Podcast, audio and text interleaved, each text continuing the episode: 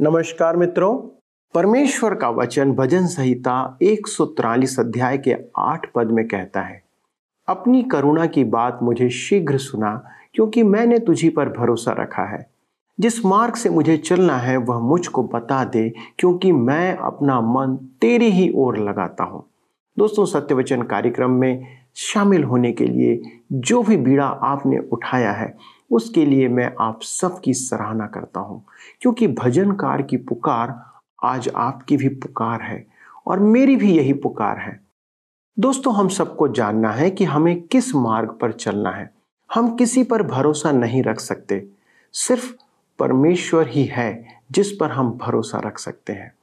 और आप सब इसी भरोसे के कारण इस कार्यक्रम में आज शामिल है।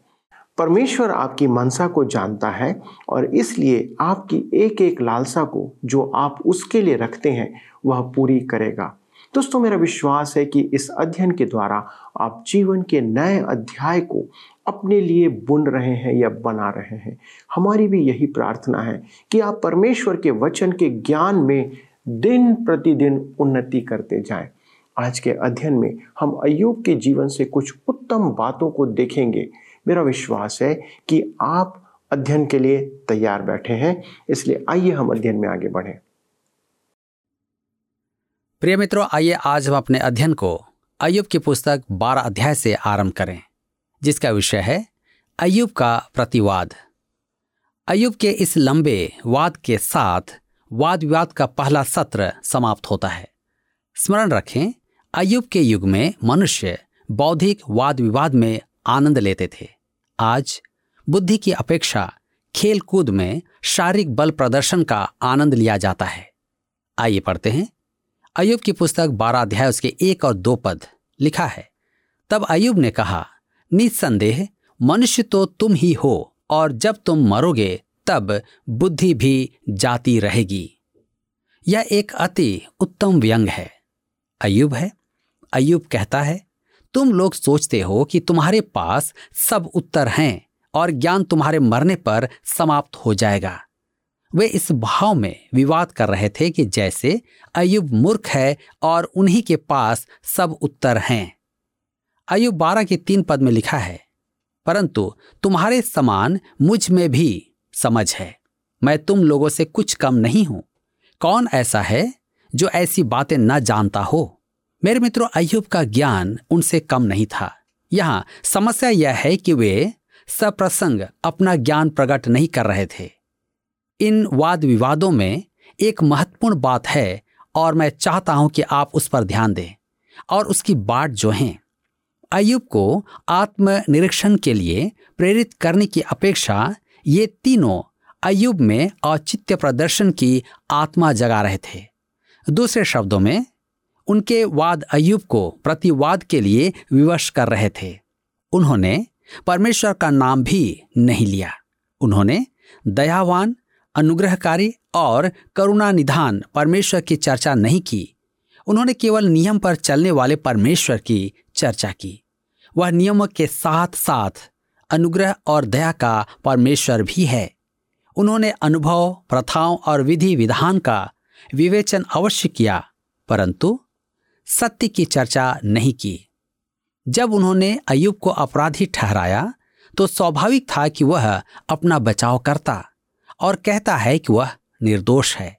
जिस पर वह स्वयं को न्यायोचित ठहराता है, उसी पर वह परमेश्वर को न्यायोचित नहीं कहता है और ऐसा प्रतीत होता है कि अयुब परमेश्वर को गलत कह रहा है। उसे आलोचना का पात्र दर्शा रहा है। मेरे मित्रों आज अनेक जन विश्वासी भी ऐसा ही करते हैं।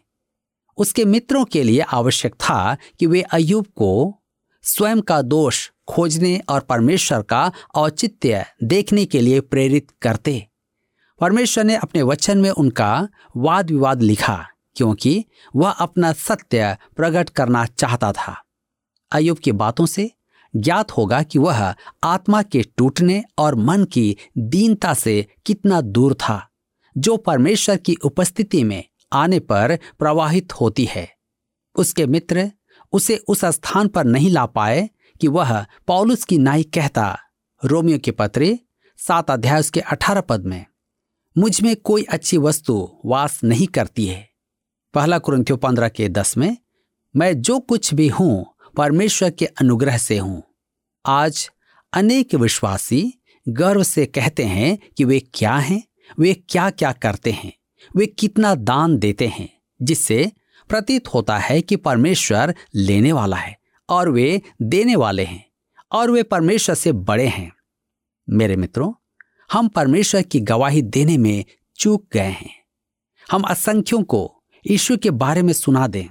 जब तक हम स्वयं को दोषी और परमेश्वर को उचित नहीं ठहराएँगे और परमेश्वर की स्तुति सम्मान नहीं करेंगे, हमारी गवाही अर्थहीन होगी। इस पुस्तक में यह एक महान शिक्षा है। अयुब की पुस्तक बारह अध्याय उसके चार और पाँच पद में लिखा है, मैं परमेश्वर से प्रार्थना करता था और वह मेरी सुन लिया करता था, परंतु अब मेरे मित्र मुझ पर हँसते हैं, जो धर्मी और खरा मनुष्य है वह हँसी का कारण हो गया है। दुखी लोग तो सुखियों की समझ में तुच्छ जाने जाते हैं और जिनके पाँव फिसलते हैं, उनका अपमान अवश्य ही होता है। अयुब रोगी होते हुए भी इन तीनों का सामना कर रहा है। वह उनसे कहता है, तुम लोगों को तो किसी प्रकार का कष्ट नहीं है, इसलिए तुम मुझे परामर्श देते हो और मैं गिर रहा हूँ। तुम्हारे पास मुझे ढाड़स देने को तो कोई शब्द है ही नहीं।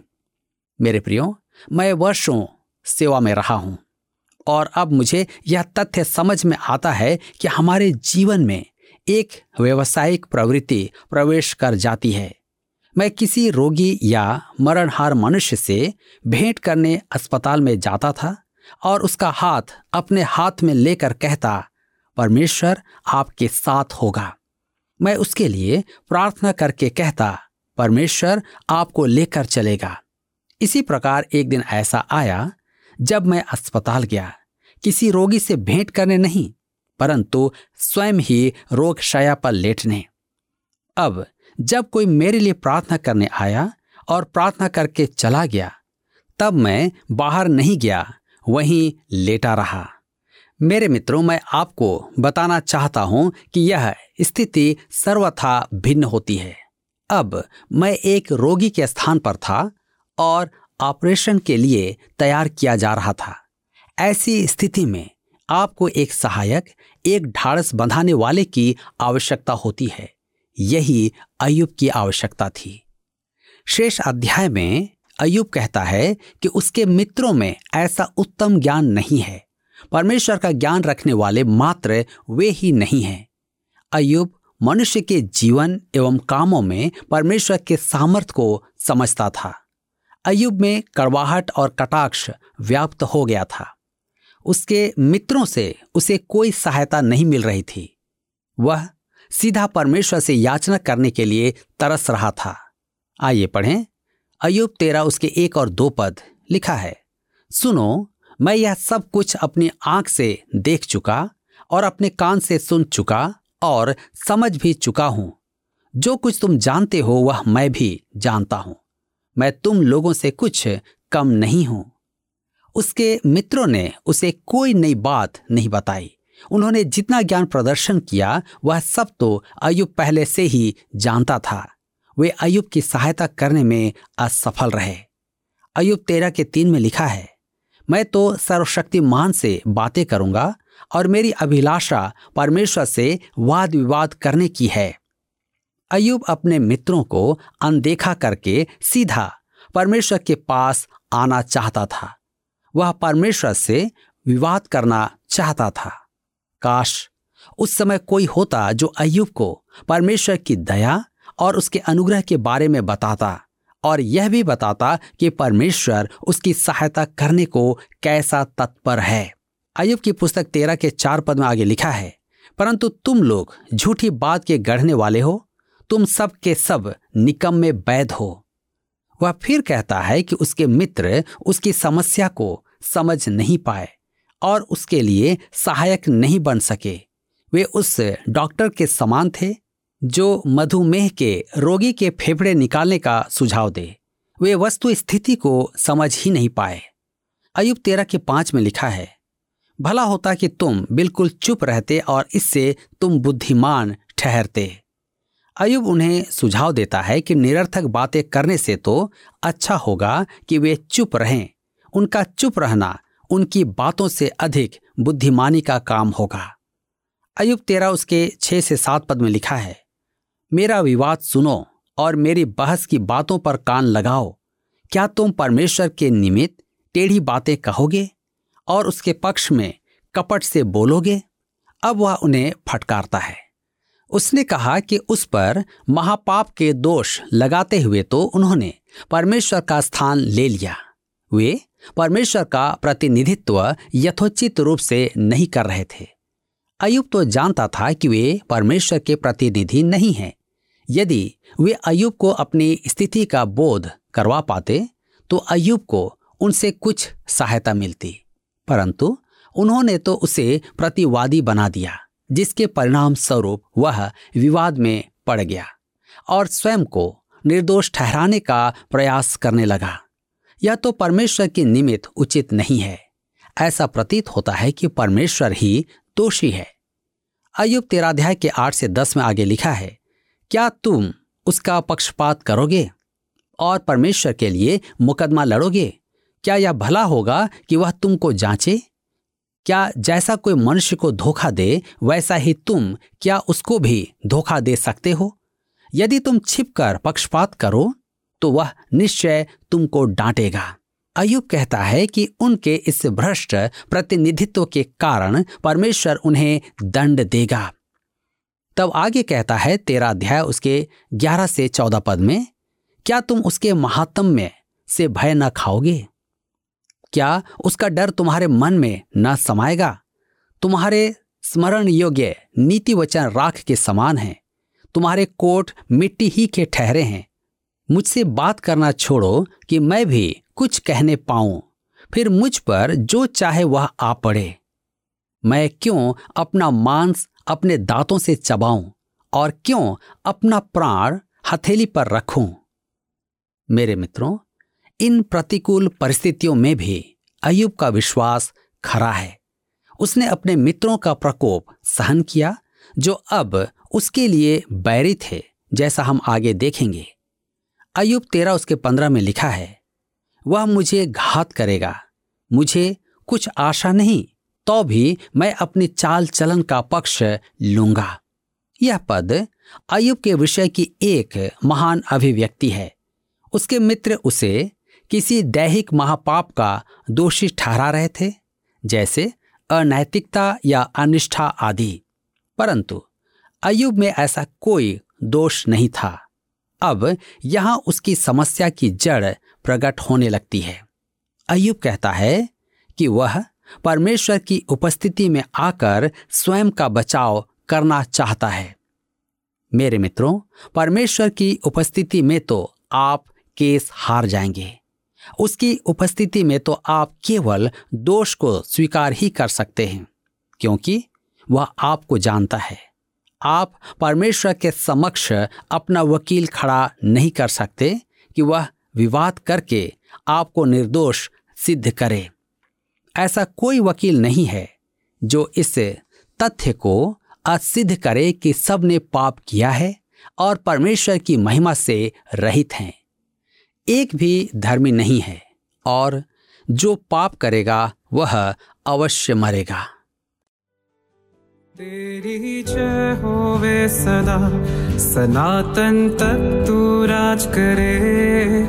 है तुझ सा कोई नहीं। सिंहासन पे विराजमा धरती गाय तेरी गुणगान। है तुझ सा कोई नहीं। घुटनों पे आते हैं, जय तेरी। गाते हैं, घुटनों पे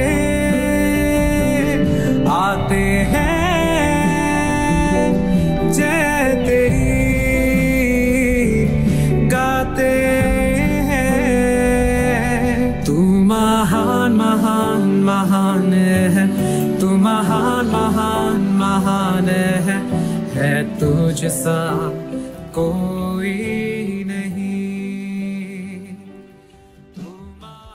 परमेश्वर कभी नहीं बदलता।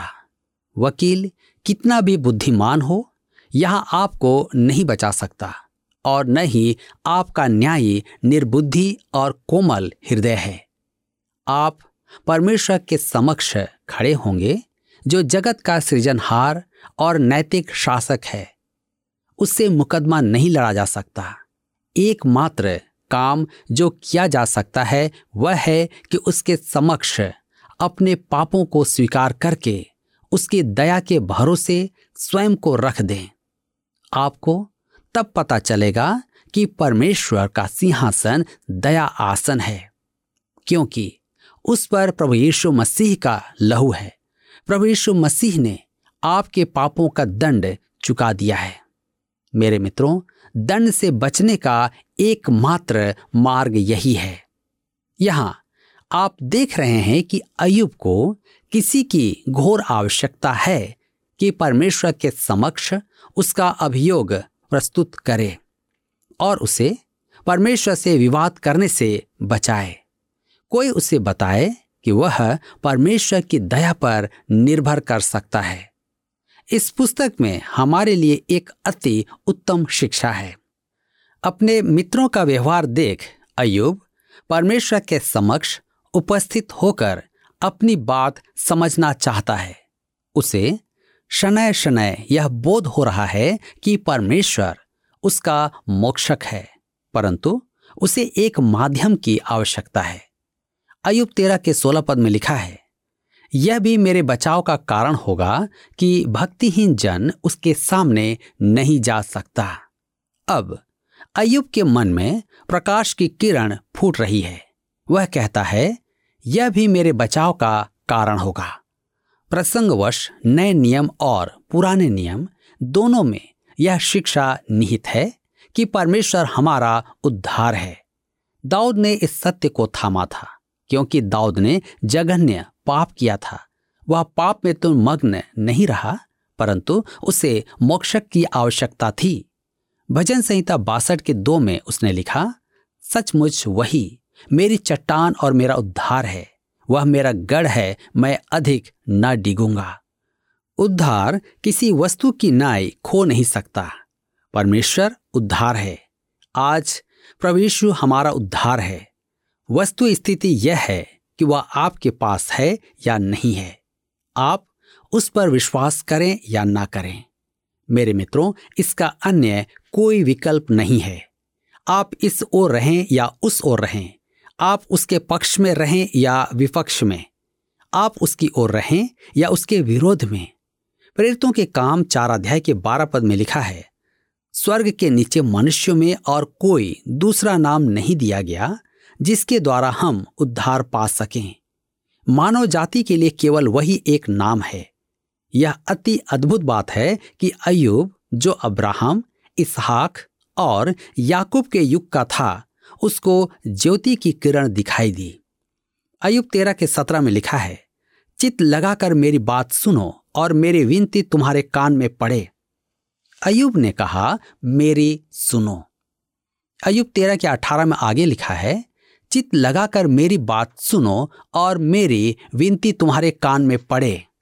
अयुब के विचार में परमेश्वर के समक्ष उसका अभियोग अच्छा है और उसे न्याय मिलेगा, परंतु उसका आधार कोई उसे धर्मी ठहराए यह नहीं है।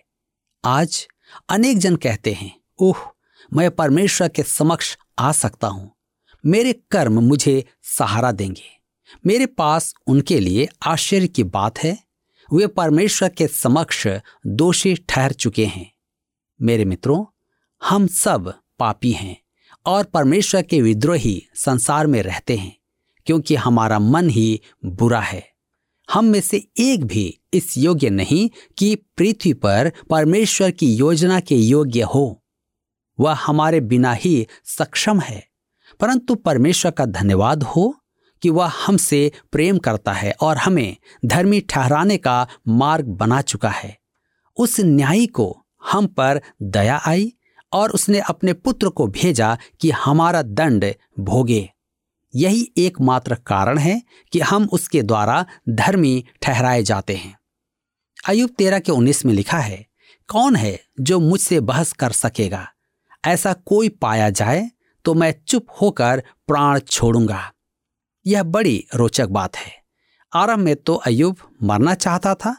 वह कहता था कि वह जन्म ही नहीं लेता तो अच्छा होता। अब वह कहता है कि यदि वह चुप रहे तो उसके प्राण निकल जाएँगे। अयुब यदि तू मरना चाहता है तो चुप क्यों नहीं रहता? देखिए, वह ऐसा नहीं करता है। वह बोलता रहेगा, अकिंचन मनुष्य का यही अभ्यास है। वह बहुत बात करता है। अयुब तेरह उसके बीस और इक्कीस पद में लिखा है, दो ही काम मुझसे न कर, तब मैं तुझसे नहीं छिपूँगा। अपनी ताड़ना मुझसे दूर कर ले और अपने भय से मुझे भयभीत न कर।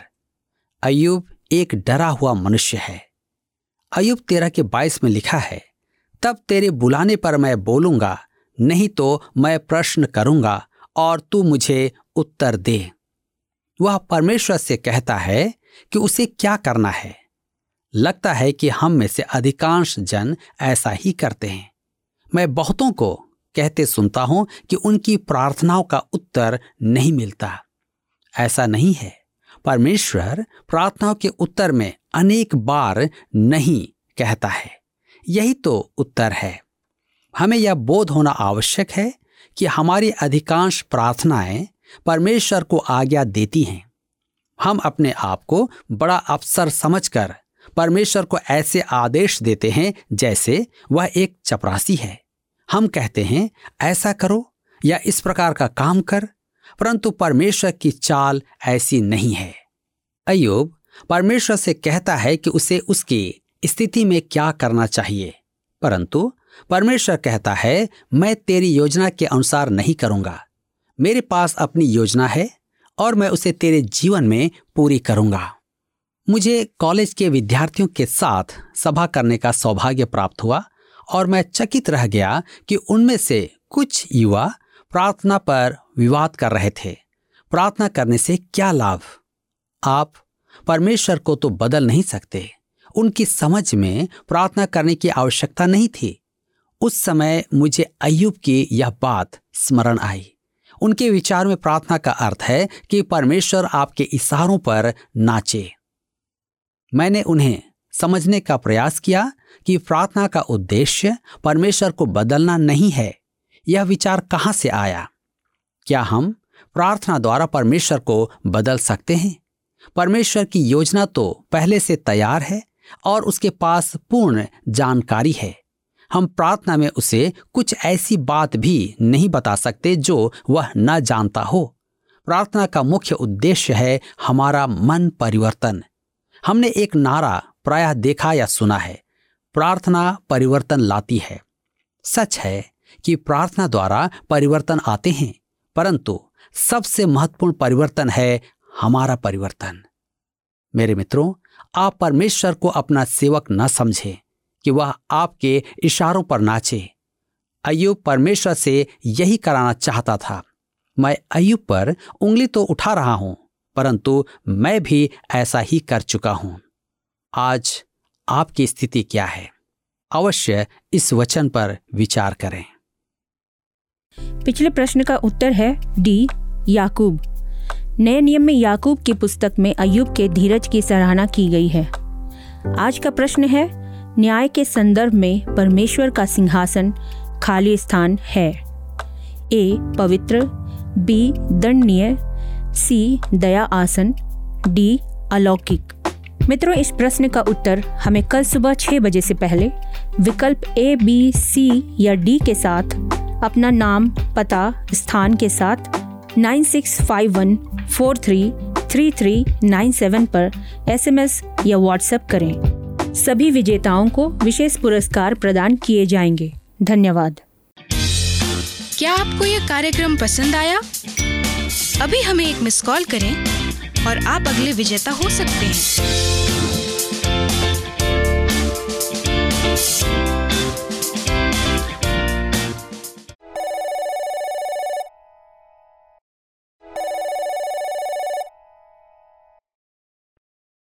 मित्रों, हम इस बात का अनुमान लगा सकते हैं कि अयूब के दोस्त बहुत ही योग्य बातें करते हैं, परंतु उसकी सत्यता में वे नहीं बोल रहे थे। वे अपने अनुभव, पारंपरिक विचार और अपने बौद्धिक तर्क के आधार पर इन बातों को कह रहे थे। जब अयूब अपने विचारों को न्यायोचित ठहरा रहा था तो वह परमेश्वर को गलत नहीं ठहरा रहा था। वह सिर्फ़ अपनी व्यथा को, सच्चाई को और अपने जीवन की उन बातों को प्रकट कर रहा था।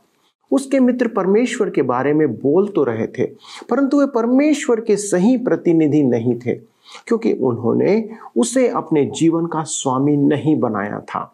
अयूब पीड़ा में था, लेकिन फिर भी वह परमेश्वर पर संदेह नहीं कर रहा था, पर उस पर विश्वास बनाए रखा था। बस इस समय की परिस्थिति को वह समझ नहीं पा रहा था। इसलिए वह कहता है, वह मुझे घात करेगा, मुझे कुछ आशा नहीं तो भी मैं अपनी चाल चलन का पक्ष लूँगा। और यह भी मेरे बचाव का कारण होगा कि भक्तिहीन जन उसके सामने नहीं जा सकता। ये अयूब के विश्वास का एक महान कथन है मित्रों। परमेश्वर ऐसा विश्वास हम में देखना चाहता है। आइए प्रार्थना करें कि वह हमें संकट के बीच भरोसा रखना सिखाए। आइए प्रार्थना करें। स्वर्गीय पिता परमेश्वर, आपने जब हमें इस संसार में रखा है तो प्रभु, हमारे जीवन में अनेक बार अच्छे और बुरे समय आते हैं। लेकिन उन अच्छे और बुरे समयों में हमारा व्यवहार आपके प्रति लोगों के प्रति, परिवार के प्रति कैसा होता है, यह इस बात को प्रकट करता है कि हम वास्तविकता में कैसे इंसान हैं। क्या हम आपके वचन पर बने हुए हैं, या हम आपके वचन से दूर हैं? क्या हम हृदय से आपके साथ चलते हैं, या केवल मुख से आपकी महिमा और स्तुति प्रकट करते हैं? पिता, हमारी सहायता करें कि हम हर एक परिस्थिति में विशेष तौर पे अपने दुख और परेशानियों के समय में आपके सन्मुख विश्वास योग और ईमानदार पाए जाएँ। हमारे दर्शकों के लिए हम प्रार्थना करते प्रभु, कि उनके जीवन पर आपका अनुग्रह हो। पिता परमेश्वर, उनके कार्य क्षेत्र में प्रभु आप आशीष दें। कितने ऐसे लोग हैं जो कि अपनी नौकरियों के कारण से परेशान हैं। जिनके पास प्रभु रोज़गार नहीं है, जिनके पास कोई दैनिक ज़िम्मेदारी का कार्य नहीं है। प्रभु परमेश्वर, ऐसे लोगों के लिए प्रभु, आप मार्ग खोलें कि प्रभु वे अपनी परेशानियों के बीच आपकी सहायता को प्राप्त करें। उन्हें धैर्य बनाए रखने में प्रभु, आप सहायता प्रदान करें और उनके जीवन के लिए प्रभु, आप नए आयामों को खोलें। धन्यवाद के साथ पिता इस विनती को यीशु के नाम से मांगते हैं। आमीन।